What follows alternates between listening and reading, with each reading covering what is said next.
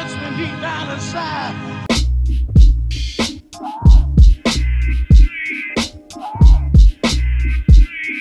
What's up, guys? Welcome to another episode of The High Point with Louis, Francen, and JPM. Hello! Hello, hello! Wala na naman si Francen. Ay, naiyak ako! naka, naka, men, naka mental break siya eh. Kaya siguro mga ilang episodes siyang mawawala. Ah, Francen is on a mental break. Kung wala, nung, wala naman down, no? Break lang. Break lang. Naka mental break lang siya. At naka-cleanse yata siya, nagke-cleanse ng social media niya. Oo, Oh, social media yung babaeng yun. Kasi napapansin niyo for the past week, lagi siyang natatae, constipated. So ngayon, nagki-cleanse siya. labatiba.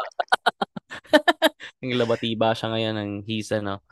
Ano yan? Flushing out toxins from Oh, from yan. her system. Yan. So siguro mga ilang weeks din siyang mawawala. So kaming dalawa Oh. muna ni JPM. And maghanap tayo ng guest. Yeah, so Kaya- mag-guess tayo no, ng ah, Open pa rin kung may naikinig na may kilalang 50 years old na bakla. bakla. I-message nyo kami. Oo. Oh, preferably ano, yung send yun na rin yung bank records ng mayaman na bakla. Mga, Hindi kaya high- kung ano, yan. mga 55 pataas siguro. Maganda. na. Yan, mga ganyan. Tapos if ano, comment kayo kung kung meron kayong gustong klaseng ano, profession na i-guess namin. Kunyari kayo naghanap kayo ng work and gusto niyo ng tips kung paano Mm. ma-hire dito sa trabaho na to. Magi-guest kami niyan. Ayan. Like ah ah, paano ay nadudulas ako parang sabihin ko sana tips kung paano mamakla. Wag na. Maghanap tayo. Ay, maganda yun, HR. Magiging ng HR, eh, no? Oh, ano, to try nating i-clear yung schedule niya. Magi-guest tayo ng HR from one of the biggest ah, companies dito sa Pinasen. Paano makatagos? Jollibee. Jollibee. HR ni Jollibee. Oh, first question, bakit may endo? Puking ino mo. Hindi, mag-guess tayo sa kanya and ano, may mga quirks daw yan eh, mga hiring hiring na akala mo hired ka na. Tapos Ay, tapos biglang pala kasi pina-feng shui ka. Mga ganong quirks, parang ganun. Talaga? So, oh, meron na kwento sa amin siya dati. Ikaw, alam ko ikaw nagpapapumusoy ka eh. Oh, actually hindi hindi pa nga ako recently nagpapa-feng shui.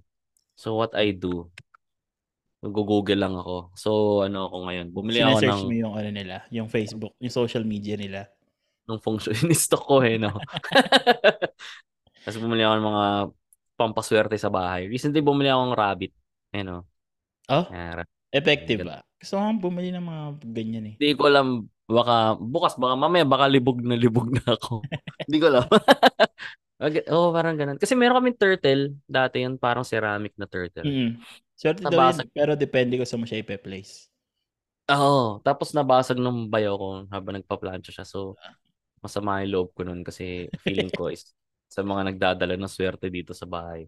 Tapos binasag niya. Nasagi niya ng plancha. Alam mo yung cord ng plancha pag humahagod. Mm. Pag hilot niyang ganun, plak, ah, tang ina, pinatay mo si Donatello, gago ka. Yun ang ano, yun pala yung malas na pumasok. Hindi na kinaya. Hindi na kinaya ng turtle eh. Sabi niya, fuck this. So mag insenso kami ngayon sa bahay, cleansing. Tatid ko, yung pwesto ko, bagong ano, bagong, Bagong- pihit yung pwesto kong Oh, napapansin. Bagong pungsoy. Anyway, Parang- since uh, career path na pinag-uusapan natin, pare-pareho tayo may pera ngayon. Ang topic ko for this week is investments. Saan ka Yan! nag saan ka nag invest today or ano yung pinag-iipunan mong investment? Paano ka nag invest or paano ka nagsisave for your future? Wala tayo niyan. Pareho tayo. Walang kwenta yung topic. Mag-topic tayo ng wala tayong life experience. Hindi.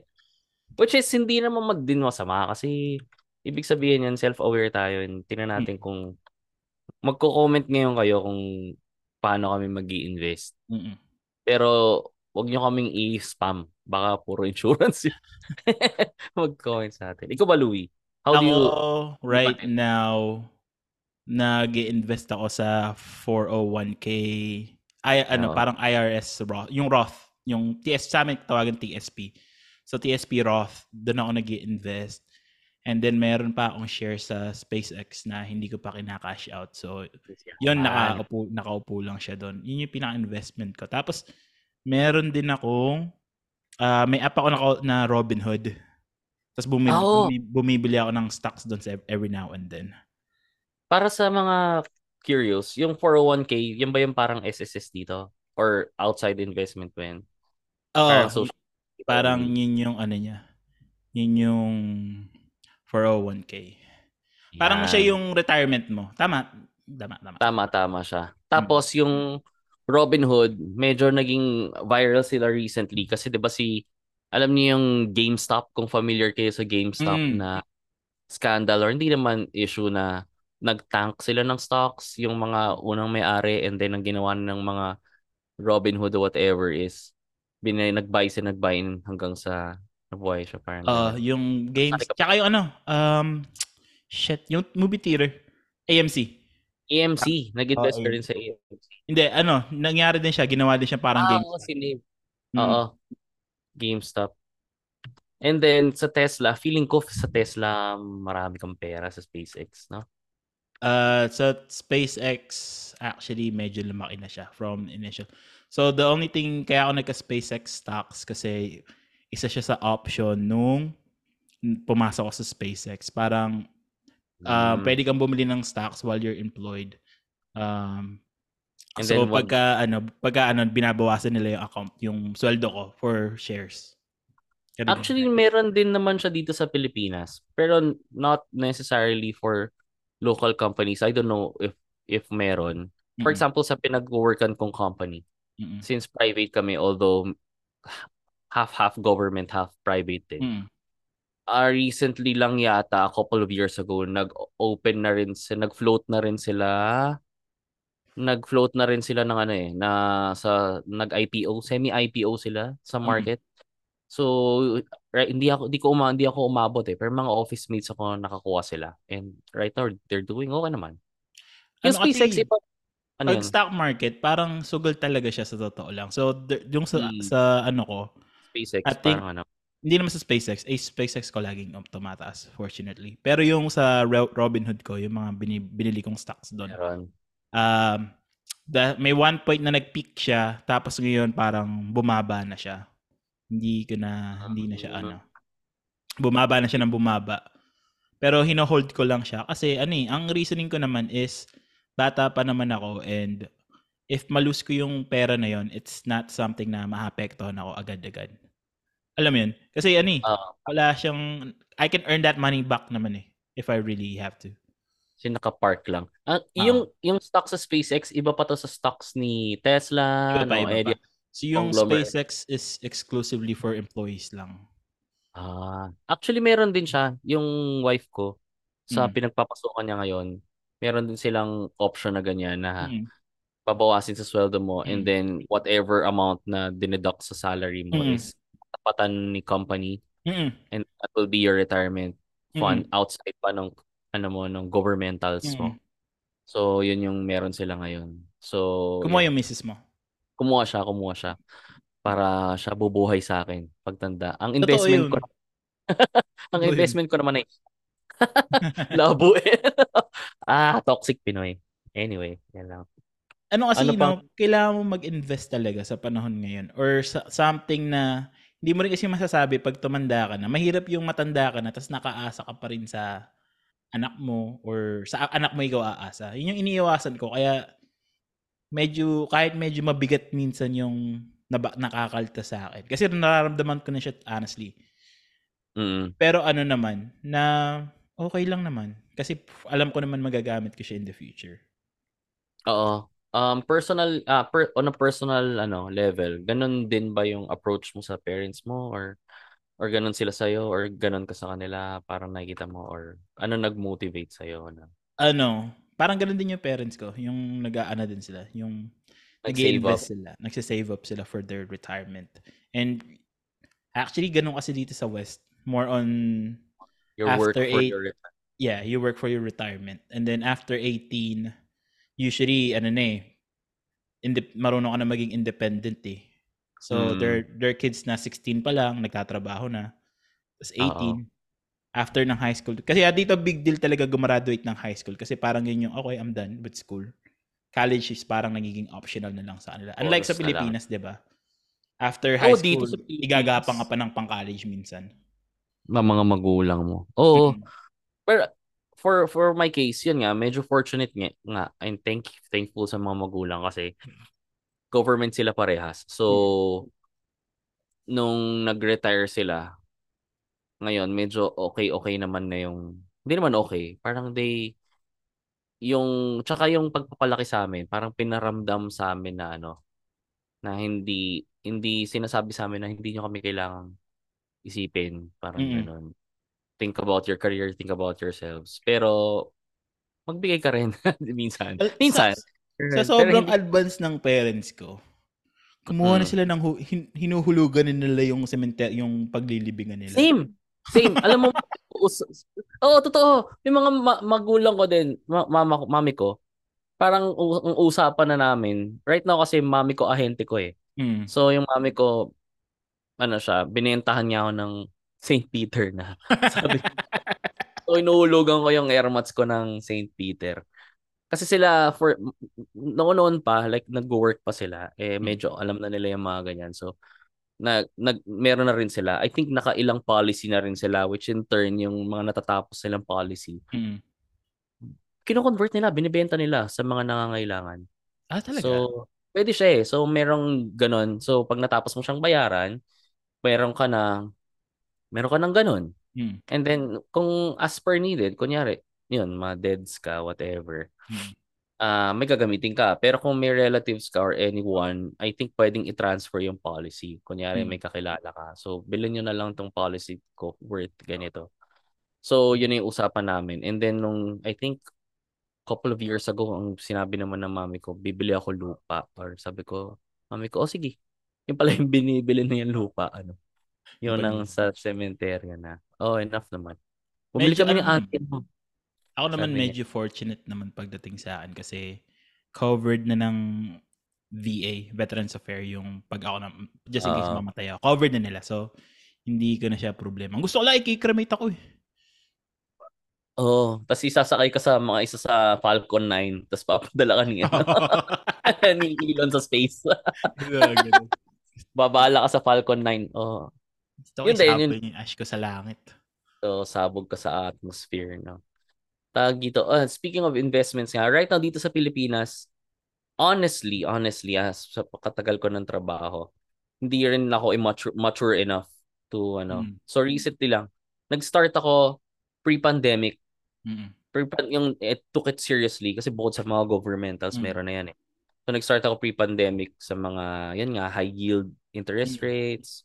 Ganun. Hindi naman ako masyadong risk risk taker Mm. kung ano lang yung kaya ko bang i-park and then enough for a rainy day fund, ganyan. So, revolve lang. And ang investment ko ngayon most probably is andun pa ako sa network type na investment. Parang, kasi klase rin siya na investment kasi hindi naman nilalapit yung yung yung pera sa kung hin- wala kang enough network to Mm. build on it. So, isang investment siya for me. So, the more I meet mga people or iba't ibang klase, mas marami yung opportunity for you na work. Parang Mm. ganun. So, from there, passive income, kita, ganun. So, magandang investment din siya for Ano me. din eh, sa akin, yung, eto medyo, ano na siya, dito kasi sa States, ang maraming, ano, maraming gustong bumili ng, mag, bum- bumili ng bahay, ownership, as, Mm. as their investment. Ako Mhm. medyo, at, medyo ano ako ngayon, medyo alangan ako ngayon bumili ng bahay, sa totoo lang. As an investment. Dahil real Kas- estate bubble noong 2008. Hindi naman. Kasi parang for me, um, it doesn't make sense if bibili ako ng house and then hindi hindi siya ganun kabilis ibenta if I really Ah. need the money. Oo, yun Kasi it din will yung point. take months or ano days. Paperwork, taxes. Uh, tas yung upkeep pa na gagawin mo sa kanya. So, mm, right now, leaning towards ako ng just living living sa apartment or renting sa apartment. So that one, I don't really see that as an investment. For me, ha? Oo. At saka plus yun nga, yung housing bubble sa US, di ba? Everyone nag ano nag nag-loan for a house and then na Mm. nag-crash yung market. Yung mga Daming na house foreclosed. Oo, tas 10% na lang of the value, tas hindi Mm, na diba? Oo, so dito sa Pinas marami ring ano kasi siya culture siya eh, no? Cultural sa marker siya sa Pilipino na kailangan by this age is may naipundar ka ng bahay or may meron ka ng sa tatawaging bahay ko na to, parang ganun. Mm. Pero hindi right now wala hindi naman kasalanan ng Pilipino or anyone na di ako makabili ng sarili kong bahay kasi number one parang parang it's it's macroeconomics eh. Hindi talaga di ba nga may joke na millennial ka so wala kang bahay? Kasi nga parang economics wise lahat napa-price out na eh. Mm. kahit sabihin mong ang taas-taas na sweldo mo pero napa-price out ka. Pero yung gusto mong yung apartment or or condo or bahay is priced out ka. Like 8 million siya 10 so kung kung middle class lower middle class or saktong middle class ka lang medyo hindi siya medyo out of reach siya or hindi mo pa natatap yung ganong market kasi no surprise ako Hindi kasi kasi ganun ka feasible mag-own ng bahay kasi iisipin mo yung ano mo, monthly payments mo sa bahay plus utilities plus yung upkeep. uh, plus upkeep Masyado siyang mataas for me Mm. versus if Mm. I just live in an apartment, I don't have to Price worry out. about the upkeep. Utilities I can always ma-control I can always control it kasi it's manage no a life. Taasan Oh, mo. na manage ko siya eh. And then wala ako sa bahay. Security wise, I don't have to worry about that kasi meron akong neighbor and then secured naman yung area ko. So, meron akong baril dito sa bahay di ba? Tatlo baril ko dito sa bahay Hindi, tsaka yun, I think I heard it, narinig ako to, na I heard it from someone. Hindi ko alam kung nasa, na, na-browse ko lang siya sa shorts uh, or sa reels or whatever. Na owning a house doesn't mean na ano ka marang it's a sign of You're a successful. healthy uh, or success for a healthy financial financial situation. Kasi once you're paying a mortgage, you're paying for the minimum amount of what is required for you to pay para Mm. makip yung bahay niyon for the duration of let's say 10, 15, 20 years. Pero if you're renting in a condo in an apartment, you're paying the maximum amount Mm. For you to stay there. Pero maximum ibig sabihin parang yun na yun. Alam mo na kung magkano. Rent ko hanggang dito lang. So with so, so utilities ko hanggang dito lang without with with you ang ang kapalit niya is your ano mobility, your flexibility, your your yan nga yung pagiging mobile mo. Ah, ayaw ko na dito. Hindi hindi ko na i-renew yung lease ko if I'm going to look for a bigger place or mas practical smaller place parang ganun. It's easier Plus, to the move commute. then. Oh, yun din. Ano, plus ano, mayroon kang considerations once another opportunity opens in a different city, ibang lugar. Kasi kapag may sarili kang bahay and then nag-work ka sa certain city na tapos 10 years ka mag-work, 10 years din yung buhay mong nasa kalsada. Ano na Filipino context ah. Dito, Same, oh, same din dito. Parang, because I used to work, I used to live sa valley. And then, yung commute ko is almost, sa morning, walang traffic, I can get it in 30 minutes. Pero sa afternoon, rush hour, out two and a half hours, easy. Oh, yun na nga, 'di ba? So hindi investment wise, yes, depende kung anong Gag pagagawan Ano mo sa kanya. If, if it's, let's say, yung pumili ka ng lote and then ginawa mo siyang apartment, yun, no. or like bumili ka ng lote, yung kalahati nung you can just ano ka nag nagawa ka ng pinto just enough for yourself to live in and the other side is just apartment for rental. Apartment. I think that one's a lot better option. Oh, marami ring pangarap ng Pinoy yan eh, 'di ba? Kasi Mm. super passive income din siya. Mm. And then Pero realistically ano eh, you don't really need to have a big house. Totoo. Eh kung ano kayo, let's say family of four, Mm. uh, math wise, architecturally wise, kinompute ko siya bilang nerdo akong arkitekto, parang ganun. I think uh, for a family of four, 180 square meters enough na isang car. Mm. hanggang sa lumaki yung mga anak mo, depende naman siguro kung yung mga anak mo magstay pa sa'yo beyond their 18-year-old college. Pero right, after nun, anything bigger, 120, 200 square na bahay, when you get old, pag matanda ka na, ang hirap na ni-maintain yan. Oh. I see it sa mga in-laws ko. Eh, And it's kasi ano I'm right. din, ang hirap mahirap din magbenta ng bahay sa totoo lang. Oh, Kasi kahit ano. yung bahay na yun, yun yung dream house mo eh. Yun yung vision mo eh. Hindi naman vision ng iba yun. Oo, number, Diba? oo, parang ano siya. Number one, may sentimental value yun for you kasi the pundar culture is there. Tapos number two, bahay mo yun eh. Pero yung pagbebentahan mo, parang kung hindi nga yun yung vision ng bibili, Mm. Parang kung hindi niya type, may maraming compromises na gagawin which in Mm. turn, ibig sabihin, tawaran na mangyayari. Mm. So you can never recoup one, I think pag nagbebenta ka ng bahay, never pa ako nakikita na na-recoup nila uli up to 100% of what the value ng totoong bahay. Ito, isa Unless- pang ano. Na, sorry. Isa pang nakit napansin mo. Investing in gold. Ako din hindi eh. I don't know. Eh, Magbe-make sense lang siya sa akin if ano, if it's in uh, sec- ano siya. Gold reserves, chuchu, ganyan. Ah. Pero yung gold gold na you can see every day and didikit mo sa katawan mo and then you will sell it. Wala. Walang value yan. Parang ganun siya. Yun, napaka, natanda mo yun, napaka-popular niyang ano, lately. Parang, ah, you should invest in gold, hindi ka matatalo sa gold. Oo. Kasi para siya ano, no? Yun yung ginagamit kasi naka-reserve na currency or whatever Hmm. ng mga country. Pero kung wala ka nga sa ganong scale, hindi rin eh. Kasi magkano lang ba, kunyari, I have, magkano ba gold? Kunyari, mag-invest ka dito 100,000 pesos in gold. Mm. Pag finlip mo rin yun, di mo rin naman yata makukuha yung exact 100,000. Kasi most probably sangla siya. Tsaka, Or ano, sa akin, Ano market? if you're talking about gold, I'm thinking of, kasi pwede kang bumili ng gold bricks eh. Bullions. Oo, Um, pwede kang bumili ng ganun eh. Instead na alahas. Kasi for Oo, me, yung- mag-invest ka sa alahas, number one, hindi pare-pareho taste ng tao. So, it might be something na for them na hindi siya maganda. Ang hirap niyang ibe, ang hirap niyang i-flip. Oo. Alahas na ano ah, yung consumer alahas, mahirap siya. For Mm. example, yung mga Tiffany or or yung mga sikat na alahas na Kahit yung general necklace lang na gold. Oo.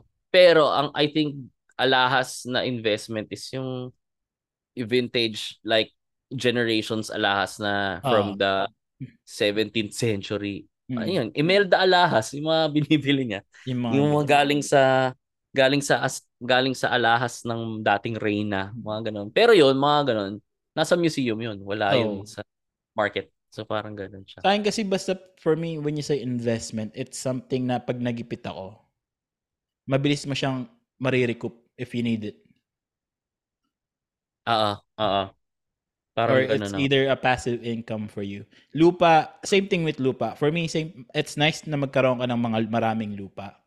Mm. But at the same time, bago mo ma-recoup yung pera mo, bago mo siya maibenta, ang tagal. Either isasangla mo siya or hahanap talaga na may gusto ng lupa mo. Ang buyer. Tapos Or yung value niya, hindi siya ganun kabilis tumaas compared sa ano. Sobrang. Oo, tapos ano, tapos yearly yearly mo rin siyang mine-maintain physically, tabasan mo ng damo, babayad ka ng tao.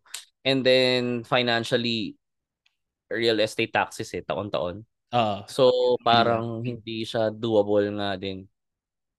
So unless talagang old rich ka, yun lupa mo na dito sa Makati or Ortigas ng Mandaluyong Hmm. or mayaman na QC. Even Pero if, hindi- let's say, bumili ka ng lupa sa probinsya, it's nice to bumili ka sa lupa ng probinsya basta hindi siya nakatiwangwang. Oh, ay speaking of ganyan sa probinsya nga, pwede ba mag-promote? Mm. Yan, kasi may yung pinsan ko, speaking of investment, na nag, nung, nung pandemic, or ECQ days, nag-invest sila sa isang ah, resort. Yeah. So, pa-promote ko yung resort ng pinsan ko, Ruma Kami, ang pangalan niya, sa Halahala, Rizal. So, nag-invest sila ng parang, I think, 200 square. Hindi lang, 250 square. Hinati nila sa dalawa, ng dalawang pool. Mm. Tapos sabi namin nung una, viable ba yan? Pandemic yan na wala namang nag re-resort or wala namang pupunta sa mga ganyan. So minarket nila as a staycation Mm. or remote work. Mm. Pumunta kasi kami doon mga ano eh, mga last week lang. Tapos tinry namin, ah, nag wala nagstay lang kami doon kasama yung mga pinsa. Mabilis yung internet ah. So yun yung pang market nila. Mabilis yung internet. Relatively malapit sa Metro Manila. At Mm. paglagpas mo ng Antipolo, dire-diretso lang siya. And then, napansin namin, kung tinanong ko yung pinsan ko, kumikita ba yan? Sabi niya, ngayon kuya nakakabawi na.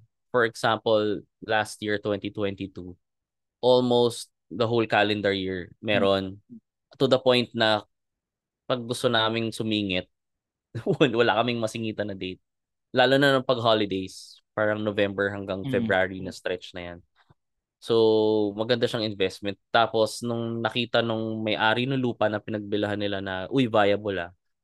Yung lupa sa likod ng property, binenta na rin. Like, siguro mga 0.6 hectares, or 6,000 square meter. Ang problem naman, hindi na-afford ng pinsan ko yung bilhin. So, ang Mm. ginawa niya, yung kapatid nung bilas niya, Mm. doon niya in-offer. So, right now, binili nila yung likod and then nagpagawa sila ng several Airbnbs din. Mm. So kumikita naman na siya. So yun din yung gusto kong investment. Yung talagang Passive income. alam mo, oo. And tinanong ko, ROI na ba kayo? Sabi niya, "Eh, malapit na. Malapit na daw. Parang ganun niya. So yun. Put Instagram, Ruma Kami. Sa Kami yun. oh, punta punta tayo din. Sige, Ganda naman. next pag-uwi ko, bisitahin Yeah. natin. Hala-hala. pagka ano, pero ano, sa'yo, if ever, syempre mahirap din ang funding. Hindi, hindi, hindi naman lahat makapaglabas ng 500,000, 200,000 easily. Ano yung tingin mo na magandang investan nila for now? Right now, Mm. if meron kayo, kunyari, hindi tayo abot ng 100, no? Hindi, hindi, hindi. For example, meron lang akong 50 na tulog. Mm. kunyari, if I have a 50,000 pesos na tulog na ayaw nyo isugal and gusto, pero kikita siya pero onti lang. I think dito viable sa Pinas is ilagay nyo sa online banks. Mm. There are several. CIMB, CBank, Paymaya, maganda rate. Kung Mm. narinig nyo si Paymaya, lagay nyo doon. Nagbibigay sila ng 6% interest Mm. annually and then it, it's credited sa'yo Mm. monthly. So, makikita mo siya. So, imbes na, kasi karamihan, karamihan dito pag may 50, magtatayo ako ng sari-sari store, magtatayo ako ng, ng food cart. Mm. Parang problem kasi, karamihan ng mga ganyan, akala nila, pag nag-invest ka doon, akala nila automatic do doble, ti triple in Oo. amount. May kasama siyang work eh. Eh kung may day job ka, hindi mo siya Ang- matututukan. oo. Pag business, kailangan mo siyang tutukan eh. Hindi mo siya pwedeng i-ano lang, ipaubaya sa iba. Or bubuksan mo lang pag kung kailan mo trip. Oh, the biggest eh. traps. Oh, the biggest traps nga dito pag may ganyan kang enough money, malapit ka sa mga networking eh. Mm. 'Di ba? Parang oh, invest mo yung pera mo sa akin. Tapos doblehin natin yan in in six months or whatever. Six months makakabili ka na ng Mustang. Tara, kagaguhan. Puta. kagaguhan. Anyway, tapos yun, dadump, magdadump sa kanila ng products, then ibebenta nila yung products, mahirap. Mm-mm. And they have to, ano pa, network pa na build sila ng mga partners and left and right. Pag di nila nagawa yan, mababaon lang lalo sila sa utang. So, Mm. might as well lagay mo na lang sa passive income tulog funds. Uh, I Parang think ganun. savings, savings, I always believe na savings is a good way to invest kasi even though you don't get yung ganung kalaki na percentage back, Oo. it's still something na bumabalik sa Meron pa rin. eventually. Meron pa rin siyang interest. But pag ah, ano, in, in- mahirap kasi ang investment ngayon eh. In, in, napansin ko ngayon on the millennials or anything or the younger generation, they always say, oh, always go invest, invest, invest, invest. Passive income, passive Pansin ko income. rin. Di ba? Yung mga, yung mga mas bata sa akin ng mga 8 years, eh, 10 years. Actually, magaling sila kasi sila din yung nag-influence sa akin to start eh. Mm. Or pasok kayo dito o ganyan. Pero sila, nakita ko sa kanila, pag hindi na sila balance masyado, masyado na silang addict sa ganon, nagiging preachy. Tapos parang enjoy mo naman yung buhay mo, kuri-kuripot mo naman. Mm. Tapos parang ganon. Ah, tapos ito pa, if meron kang ganong klaseng tulog na pera, kasi kung hindi ka naman gano'ng ka-risk takers, kaya nga sabi ko, my network is my investment. Get good friends na negosyante. Tapos kung kilala mo naman sila and alam mo sila paano mag-handle, try to invest in whatever ah, negosyo na meron sila na hindi naman sobrang high risk. Ba't ko Oo. nasabi? Kasi mami ko nung nag-retire siya, daddy ko kasi nag-retire siya and then what they did, yung daddy ko nung nag-retire, immediate pension siya. So that's yun yung gagamitin nila everyday. And yung mommy ko nung nag-retire siya, what she did, nag nag-lump sum siya.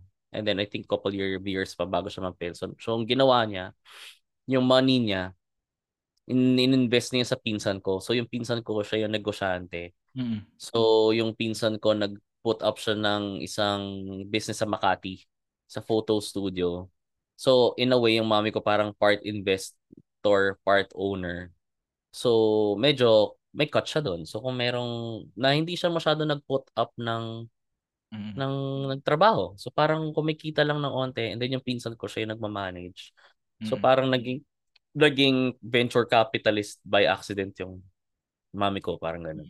Kasi if may invest, may gustong i-start na negosyo yung pinsan ko, kasama siya sa mga in nag invest din. Try nyo i-pool kung meron kayong anim na friends. Paluwagan. paluwagan Online eh, no? Paluwagan. Online paluwagan. Bakit hindi, di ba? High-tech na ngayon. O nga, no? Naganyan ka ba? Naganyan ba kayo nung elementary, high school? Oo. favorite Ah, ko pag ako yung last eh. Kasi ako yung maraming pera sa huli. Ano ba? Ito, ito kasi di ko sinagawa to nung ano ko eh. Elementary, high So, school. ka. ano, ano Ano siya? to? So, let's say 10 kayo, no?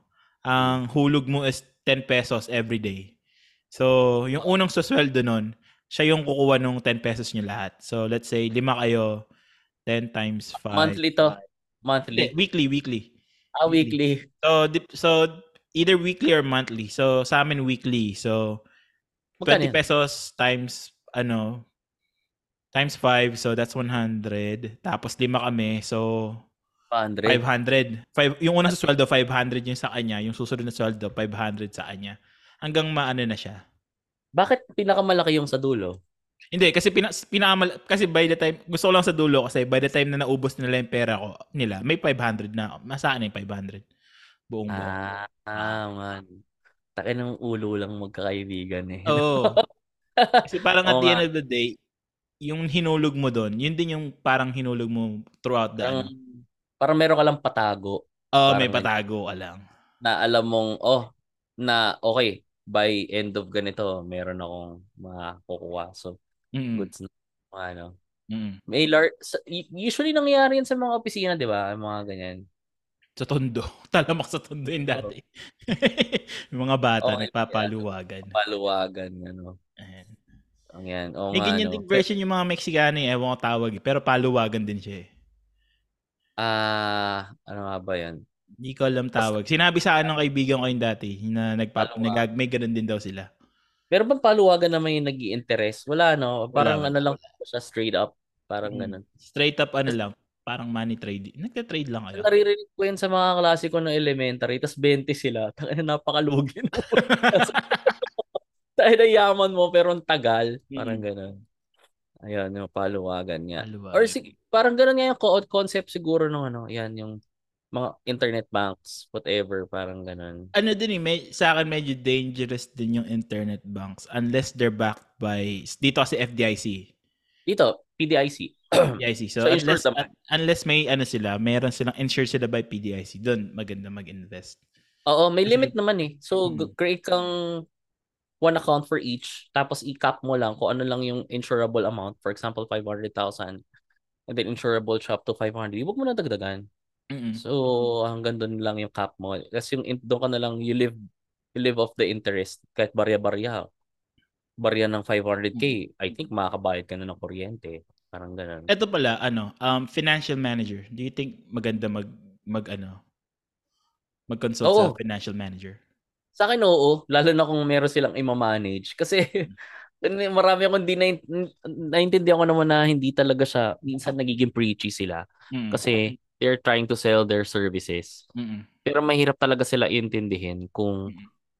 kung ikaw mismo wala kang wala kang ipapamanage. Mm-mm. If yan din yung mga dreams ko eh. If ever if ever tumama ako sa loto, do I hi- hire one?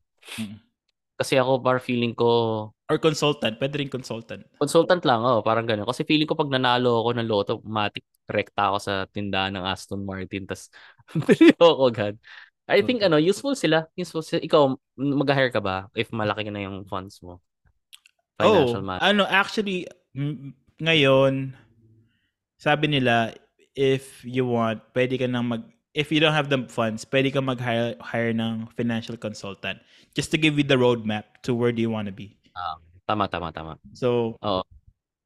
pero ka na- kailangan kikilalanin mo din kasi sila. Hindi hindi lahat pwede mo pagkatiwalaan. Alam mo yun, yung parang kailangan ano, kasi meron namang yung baka may financial consultant ka bullshit dream naman ibibigay isabihin o yung one, yung 50,000 mo gagawin kung 150,000 in one year. Ah, ganun.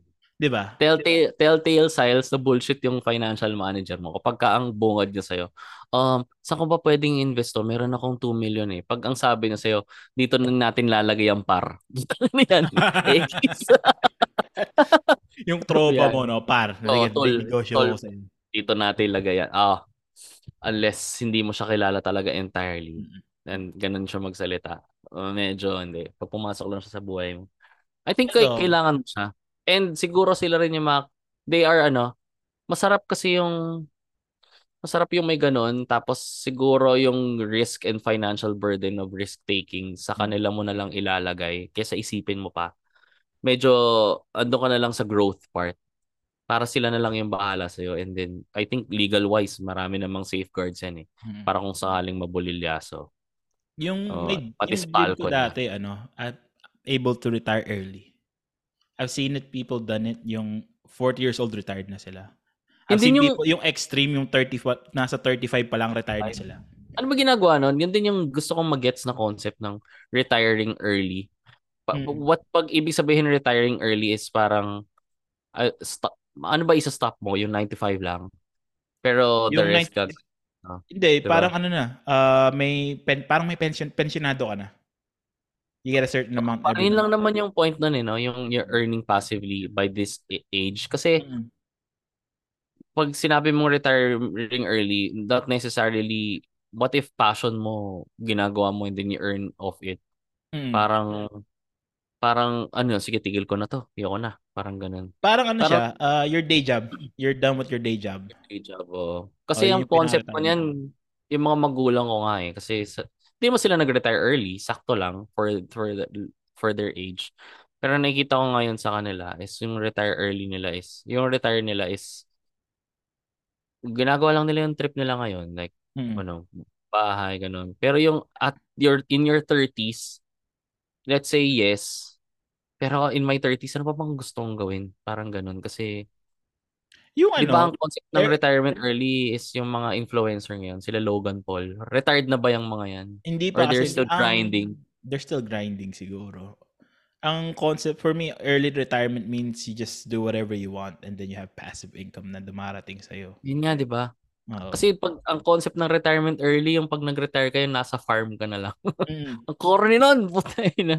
Di ba? Doon ka na lang. retirement Sabi- early, nag nag-open mics or nagko-comedy ka na lang every night. Yan. Oo, without thinking na ano, na parang, shit, Sana bumomba. oo, ganun. Oo, Papasok pa bukas. Oo, yan, gets, gets, Ah, gets, ganyan. gets. Oo, oo nga yun nga yun. no. Kasi, with my career, kunyari, or dito sa ano ko, linya ng work ko, there are examples na they don't reach their peak or they don't reach, they, they don't hit it until they are 40s.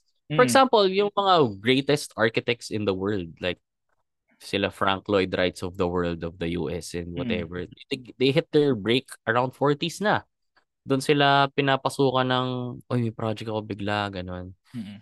Like comedy, parang minsan you don't reach your peak or you hit, you hit your peak around 30s, 40s na. Yan, no? Ah, Tom Segura. Tom After Segura. 15 years bago siya nagkaroon ng sarili niyang special. Oh, Jokoy, di ba? Hindi mo Oo. alam. Hala, 80s pa pala nagko-comedy sila, Jokoy. Ah, Which you cannot do if physically demanding yung like athlete ka. Di ba? Hmm. Hindi.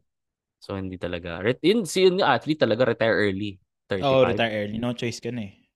Kasi hindi na maki yung pinagka may pinagkakitaan mo tumatad na. Mm. Sa ano, if you ever anong age mo pala? Ah, dito pala. Wala pa tayong anak in ngayon wala pa tayong anak pareho. In the future, are you planning to start investing for their future? Oo, as early as kasi laki din ako diyan eh. Parang when when nung bata pa ako, what they uso pa yung mga pre-need nun, Mm, insurance yung and pre. Yung, Yung, cap. oo, yung mga educational plans na ganyan. Mm. Oo, as, as early as possible pa nga kasi produkto ako niyan eh. When nung bata ako, yung mga magulang ko, they invested na for my college. So, nung naalala ko nung nag-college ako noon, magkano yung tuition ko, pero every time, pag nag enroll ako, ang dala ko lang certificate Mm. or any isang paper lang and then ipapakita ko lang sa registrar Mm. pag enrollment day.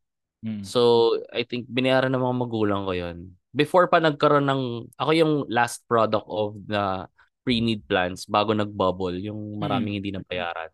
Mm. So, ako nagamit ko pa siya. Ang malas ko lang nun, since ganun yung sistema ko nun, wala akong kickback. Kasi no. wala akong pera dala eh, di ba? Yun yung masaya Parang- dun eh, yung kickback. Yung i-enroll mo, tas after 3 days, idadrop mo. then, then naman din, siguro yun din yung factor. Ah. Nakakahiya. Kasi since pre prepaid na parang yung college ko, tapos pagka bumagsak ako, i mag out of pocket na sila extra. So, nakatulong din siya for me. Maganda pang blackmail din yan sa anak mo eh, na parang ano, pinag-ipunan namin yung college. Pag bumagsak ka pa, wala na kami papaaral. Parang Hmm. ganun. Pero I think babayaran din naman. Do you plan on opening ng savings for your kid? Oo, oo, ganyan. Kung meron, right now naman meron. Meron naman, I do. May mga cut-cut naman. Tapos, ang issue ko lang na ng bata ko, natitira na lang sa akin pang McDo, tapos pang commute pa uwi. Wala na. Pag nagyayaya yung mga, oh, mga kaklase ko nun, may kickback sila eh. Tapos first day ng class, bago yung mga cellphone, Yung mga bago yung mga rubber shoes. Oh, pero drop sila. Ganun, mga pariwara sa buhay. Yung mga nagdadrop ng subject para may kickback. Kinuha ko din yun. Oo. enroll ako ng, enroll ako ng, siguro mga six classes, dalawa doon yung idadrop ko. Para lang makakuha mo yung something, no? Oo. Ay, ikaw ba? Gan- Diyan ba sa US, ganun din? Meron din pre-need? Or ano? Kasi meron sobrang may meron merong merong option na ganun but usually bihira yung nag-a-avail nung ganun. Bihira. Oh, For some reason kasi ang mindset nila is I'll take care of you hanggang high school by your college. Ikaw na mag-loan, mag-student loan for yourself. Oh, kaya bihira yung ano yun, yung mga case nung sino pinapanood ko si vlogger si Will Dasovich. Mm. Pag yung pamilya nila since medyo well off yung pamilya nila, ang ang laging sumbat sa kanila ng nanay nila tsaka tatay nila. Parang libre pag nagtutour sila na mamasyal, di ba? Mm. Libre ka naman ng dinner, ng pagkain, no? Pinag-aral kita hanggang college, parang ganun. Oo, so, di ba? Kasi nga dyan, hindi siya sobrang normal. More siya- more probably mangyayari sa'yo mag-student loan ka na lang. Oo, totoo. And Di ba then yung you pay it mo, off. ang tagal nagbayad ng student loan.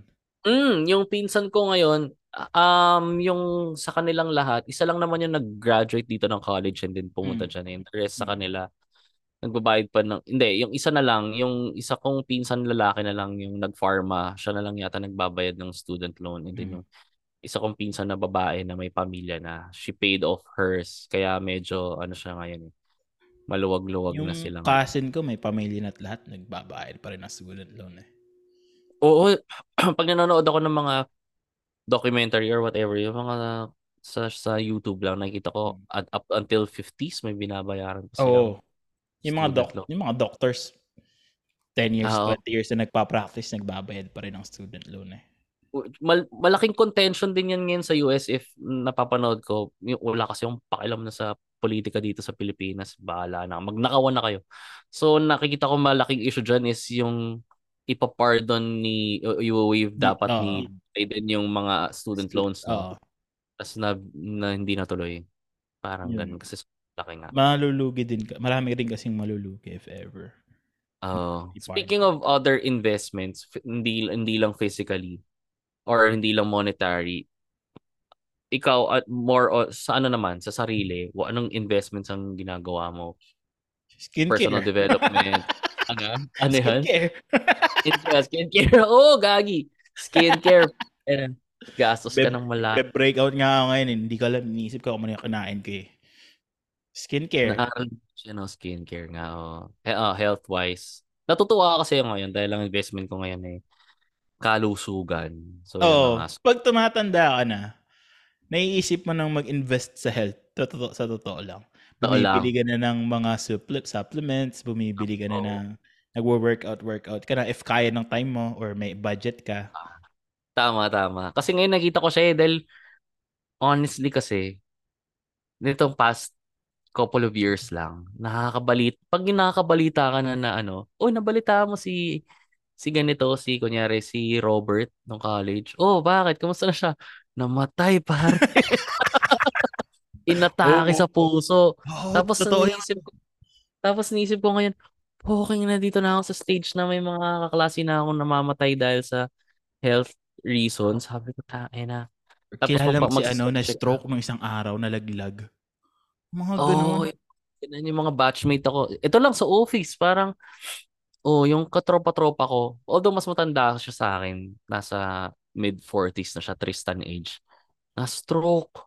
Pero Di ba? kasi, night, yung lifestyle talaga niya. So sabi ko, ay na ako. Although thankfully naman, kasi family history, titignan mo rin kung ano yung history sa family niyo, kung anong meron. Mm. So ako titing, so consciously kami nagpapa-blood work kami, tingnan namin kung anong issue, ganyan. So wala naman heart health, tas kung kaya pa ng kaya nag-exercise ako, tingnan ko yung cardio health ko, yan. So Mm. gandang investment yan para hindi ako Sarili, yung magandang mag-invest sa sarili mo talaga, sa totoo lang. Oo, tsaka ano eh. Tsaka nako-compare ko din lang mga lalo na age ngayon kasi may kaibigan tayo, yung isa nating comedian na friend si Richard Tan. Mm. As, halos same age kami as in batchmates kami ng college. Mm. Tapos nagkakilala kami dito sa Comedy Manila. Si Richard Tan is maaga siyang nagpamilya. Like meron na siya ngayong 13. Ah. So, kung isipin mo siya, 13, meron na siya 13, tapos magkasing age kami. Tapos ako, parang next year pa lang ako mag-start. So, tapos binibida na Richard Tan. So, oh, Juan Paulo, parang 4 years na lang, pwede ko na tong isama sa beer house. tapos, di ba, parang, parang, oh nga, no? Tapos ako, parang at this age, parang ano, ang pangarap ko na lang yung kaya kong habulin yung anak ko ng chinelas nang hindi sumakasakit yung Oo, tuhod no? Or ano, Pambuhin yung... Tang inabutan ko pa yung apo ko dito kung dito kung sakali. But ngayon, basi- parang ngayon, from what I've seen, yung mga nagpapakasal, nagkakaanak, patanda na ng patanda. Oo, totoo, totoo. Hindi na siya yung panahon nila Ibarra na ano, Na natin. 23, 23, kailangan may asawa at anak na. Di lang, yung mga panahon ng lola ko, puta, di ba, 16 pa lang, 18 pa 16 lang ako. nag-aanak na. Sabi ko, "Dak, hindi yan legal ah. Parang ganun. Kasi- Ngayon, tumatanda na nga, nagpapakasal na. around 29, 30s, mga ganun. Mm. Hindi hindi na siya ano ngayon kasi. Parang sa hirap ng buhay ngayon na parang Economics. patanda na ng patanda. Nito lang, matenda ko ng kasal, nito lang na nag-open mic, nag-open mic. Na, yung as, ah, office mate ni Macy's, kinasal siya recently dito lang sa may Las Piñas. And ang as yung babae, yung office mate niya is around 36 na. Mm. Tapos yung napangasawa niyang lalaki around 40 na. Mm. So hindi naman sila hindi naman sila previously kasal or may pamilya sa iba anak. As in, ngayon lang talaga sila kinasal. Sabi ko, shit, patanda na nga ng patanda. Tapos yun na nga, eh, sabi ko, oo nga no. So nag nag-asawa pala ako, media, media median age pa siya. Kasi Kaya may mga ano, tropa na ano eh, bata Kaya kung gusto nyong mag-asawa ng maaga-aga at mag-settle, mag-start na kayong thinking about your investments. At least, Oo. medyo secure ka na. So, if pumata ka ng 28, 27 at secured, may passive income ka na at secured ka na kasi nag-invest ka early on, pwede ka na magpakasal. Siguro, may oh, investment din tsaka ano, um speaking of investment din, ano, magandang investment din yung magiging partner mo in life. Na mo na perahan mo, di ba? Gawin mong gawin mong mamasang or ano sugar daddy. Hindi by by me ah, ibig sabihin ko na investment is um alam ko na pwede ka mag-date na mag-date pero investment wise kilalanin mo siya mabuti, know her Mm. background, Mm-mm. typical dating, alamin mo yung education status, yung pinag-aralan niya or kahit hindi pinag-aralan, yung how how is she with work, how does she deal with stress and how should does he or she deals with Mm-mm. her career. Kasi kung kung hindi hindi mo siya inaral, in a way, parang hindi rin kayo mag-allow to grow ng sabay. Ah, So totoo. parang hindi siya good investment. Number one is financially kasi mag kaya kayo nag-asawa kasi maghihilahan kayo pataas eh. Pero pero if one of you are parang anchor or meron kayong ball ball chain na nakaano, di talaga kayo aalagwa kahit anong mangyari. Ito ano, siya. Uh, recently lang namin ginawa fit ni Jesse. We actually start saving up, putting our money towards one an account. Oo, So like tama. every Ginawa month din we put a certain amount. But ginawa din namin yan, di gumana. pero ano, sa peso account, ginawa namin peso account. So joint, joint account. uh, hindi naman joint account. Tangina bangko nga niya yun, pero okay lang. But it Ah, ah, took us what, specific. mga 10 years, uh, no, 8 years, 10 years it. before before maging komportable kami na gawin na ganun. That we can Same. actually do financially na, oh, okay, let's put our money. alam, alam, alam mo? Louie, alam mo, Louie, kung bakit? Bakit? Kakasal na eh. Ganyan talaga pag kakasal na, magkakaroon ng isang account para ano. Tapos nagpupulisan pa kami niya. Ito, kukwento ko na parang para meron kang tips. Ganyan, pag ikakasal na, gagawa kayo ng single account. And then, Hmm. Doon naka-angkla yung mga breakdown of the expenses nyo. Tapos nagpupulisan na kami. Oo, akala ko ba by this date dapat ganitong amount na. Kulang ka ba? ah, Wala. para mga Wala pa naman kami doon sa ganun. Ano pa lang, parang certain amount lang. Okay, every month we, we need to Every put month, this, amount- this month. Pero it's a good start nga. It's a good Hmm. start. Para ano, parang responsible ka sa pera mo, responsible siya sa pera niya. Pero kung time, magbago pala kayo magkakilala, naku, wag niyong gagawin yun. Don't put your all your money in Oo, one. don't put your ano money. Pag lalo na pag bago pa lang kayo magkakilala and Oo. ang pinag-asasan niyo pa lang is more on leisure whatever. Oo. Kasi pa hindi rin siya doable. Bakit pa kayo mag gaganyan ng pera and magkakasiraan pa kayo pag lalo na kapag di niyo pa Mm. kasi mauutang yan ng ano eh kapatid ng jowa mo. mauutang yan ng magulang ng jowa. Oo nga, kahit kasal na eh. Nag, nag, maraming nagdi-dip in din sa ganyan. Kaya ano, you So, need to know how to invest your money wisely. If ano, if hindi ka sure, you watch YouTube videos, you can find reliable sources sa YouTube. Or if Ah. you know somebody na financial consultant na you can trust or at least try to interview, mag ano ka, mag canvas ka ng financial consultant just to give you that you roadmap.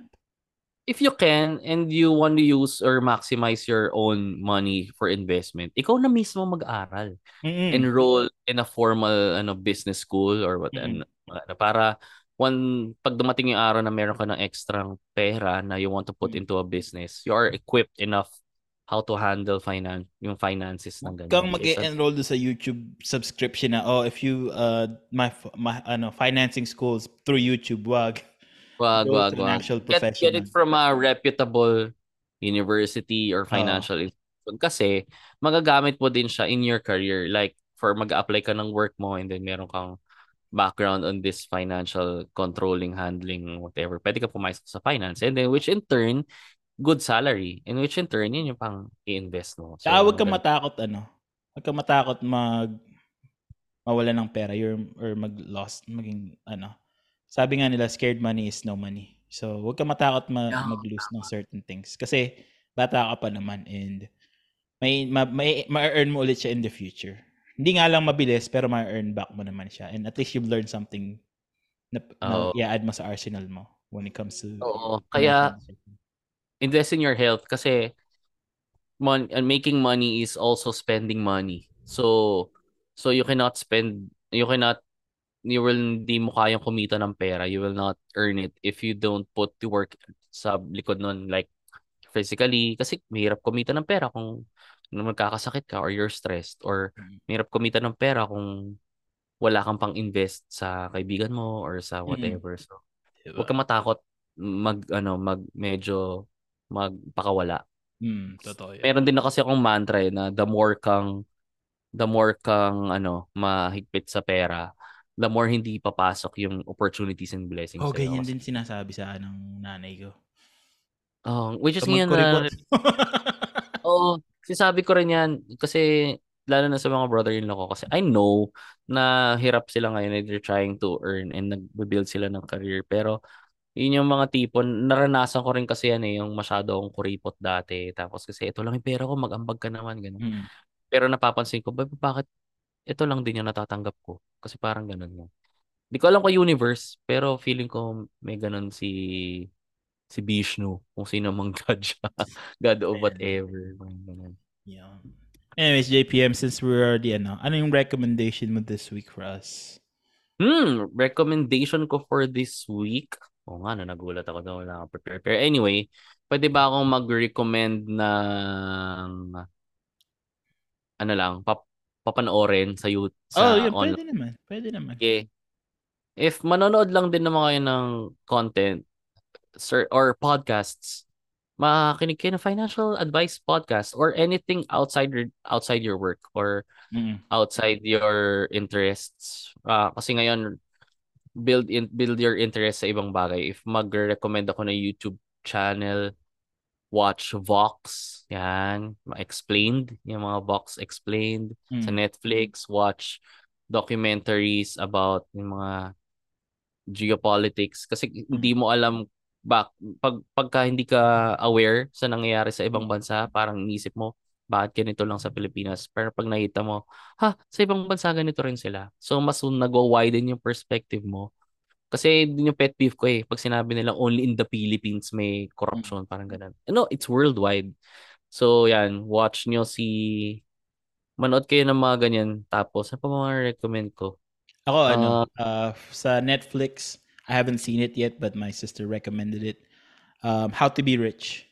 Yeah, no. I think doon ko yata nakita yung yung saying na if you are paying for your own mortgage or paying the minimum amount of Mm. required para ma-maintain mo yung bahay and then if you're renting you're paying the maximum amount para maging para maging secure ka without thinking in the future na shit hanggang dito babayaran ko. to." So ito tama how to get rich.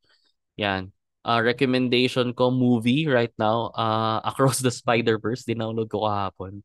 Maganda. Eh. Hindi mo napapanood. Inimulan ko pa lang and ano ma- maganda daw kung fan ka ng ah, Marvel. ito pala, if you're planning to play on the stock market, one of Mm. the things from I've noticed is a lot of the guys that plays the stock market, they always watch the news. Yes, so on news kasi Not- Not news dun sa area mo, but they do Hindi local the- news ha. Ah, local news, worldwide. they watch the world news kasi that's how Oo. they can tell how the market's gonna move. Mm, Bloomberg or Yeah. whatever ganyan. Kasi hindi parang para hindi mo rin masisi bakit Mm-hmm. ganito, bakit nagmamahal ganito. You really have to think na everything is interconnected, worldwide logistics, Mm-mm. Worldwide supply chains, Mm-mm. and and you know how to expect which is sobra siyang trap, sobra siyang dirty, sobra siyang dirty industry kasi 'di ba may mga accusations sa US na there are senators right now na they are Inside- playing in the stock market. Nag-inside trading, di ba? inside Diba? trading sila when they know the outbreak is gonna start like nung COVID, 'di ba? They realigned all of their investments Mm. into medical field. Huwag niyo gagawin 'yon. Pero if if ano, if you are aware enough where sa news, kunyari dito sa Pilipinas, Mm-mm. uh, ag- news about agriculture, news about infrastructure, kung merong invest into, kunyari, Metro Pacific. Pero Mm. I think Metro Pacific, yung kay MVP Group, magde-delist na sila sa ano eh, Mm-mm. sa stock market. They're gonna be full private again. Or invest, if meron kang barya-barya, invest in in real estate for ex or in infrastructure like San Miguel, they're doing Oh, good. In power, invest in power generations. Jollibee. In renewables, Jollibee, yan, invest kayo dyan kasi they are Expanding. stable in a way Yeah. na kumpanya. So, San ano pa ba ang recommendation ko? If, ang recommendation ko, wag na kayo mag-alkansya. That's bullshit. You're just keeping money and convert, ano contributing to inflation. Kasi Mm. Kasabihang matanda yun, parang tago, yung yung merong mga ipon challenge, parang Mm. I know, may, di ba may mga box na sa TikTok, tapos every month, kailangan makapaghulog ka doon ng limang sampun libo, whatever. Pupunuin mo lang siya for clout. Or parang, don't na. If you have Correct, extra money, mo. put Lagay mo sa bangko. Oh, in a high yield interest. Kasi, yung mga ipon challenge, ipunin mo siya for, kanyari, 3-4 months para makaipon ka around 10 to 20,000 pesos. And then, pag naipon mo siya in that 3 months, if in-invest mo siya sa isang Paymaya, hindi tayo sponsored ah, Paymaya, baka naman. In that 3 months, kikita ka na ng barya, like 300, 200. Pag nasa Hmm. alkansya siya, ano bang kikitain nun? Gagamba. So, di mo Sabi nga rin nila, siya... wag, wag mong patutulugin yung pera mo. Oo, kasi ang pangarap natin ay matulog sa pera. Oo. Yan! Oo. Ganda. Yan. Ang ganda-ganda yan. yan. Drug money. Anyway, tawag dito. So yun, don't na. Number one, alkan barya-barya. Lalo na yung mga nag-iipon ng mga ano. Yung papel yung Yung inanay, napanood mo yun? Oo, Inana yan. yung pera niya. Tungkot nun. Tas, or, worse din, kahit hindi siya anayin, paano pag na-demonetize na yung banknote Ay, oo, yun? yung matanda. 'Di ba? Hindi na siya, hindi na siya, wala na siyang value. It's paper na lang. So, yun. Invest in a kumikitang paraan. Kung kaya nyo, magpaluwagan kayo ng mga tropa nyo.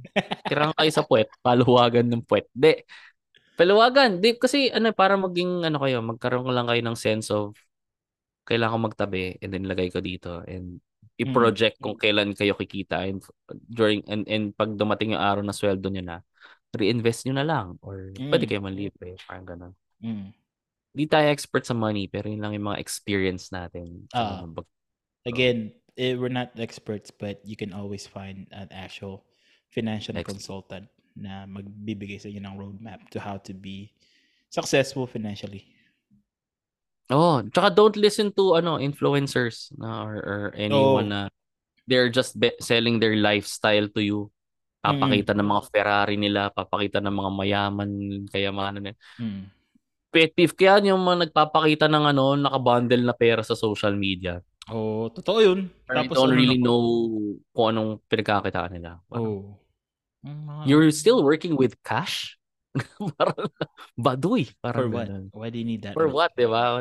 So, yan. Nakita ko niya may viral yung parang isang networking company yata to or sa probinsya na nagpi-picture picture hawak na yung dalawang bundle ng pera siguro. Tapos pinagpapasapasahan lang. Oo, oh, totoo yun. Ikaw naman, ikaw naman, ikaw naman. Oh, puta. Sabi ko, pukina mong yan. Ah, kita mo naman ano, I think. And ano, ito pa, ito pa. I, if one recommendation na I think, ito, serious tip to. If meron akong i-recommend ngayon and you are, eh, kaya mo na, may, meron ka ng enough money to invest and enough money to to invest nga and then kumita for ano kunyari 3 months, 6 months. Please, please invest in co-ops, yung farming Mm-mm. sa probinsya. Please invest dun sa lo you will help your local farmers. Mer marami niyan. You will help Ah, your local siya nung, farmers. Ginawa siya nung fiancé ko last year and she actually earned something back. Oo. Kasi nga number one, ano, you ano, invest money, you invest money, you're helping the local industry ng agriculture. Um, kumita ka man or hindi, at least natulungan mo yung mga farmers natin. And at the same time, marami kang napapakain na tao. Kaysa i-invest mo siya sa sapat. Sorry, Louie. Invest mo siya sa sapatos, sa relo, whatever. O bigyan mo ng sapatos si farmer.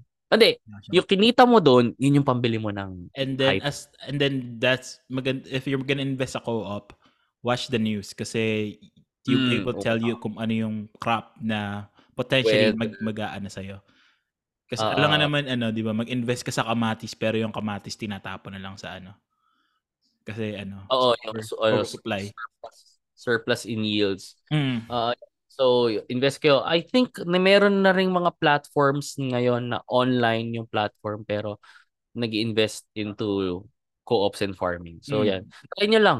Malay nyo nandun yung kita nyo. Plus, Uh, basta same ano, uh, make sure it's backed by actual um legit uh, companies. may safeguards o Philip Ah. uh, mga may mga safeguards kayo.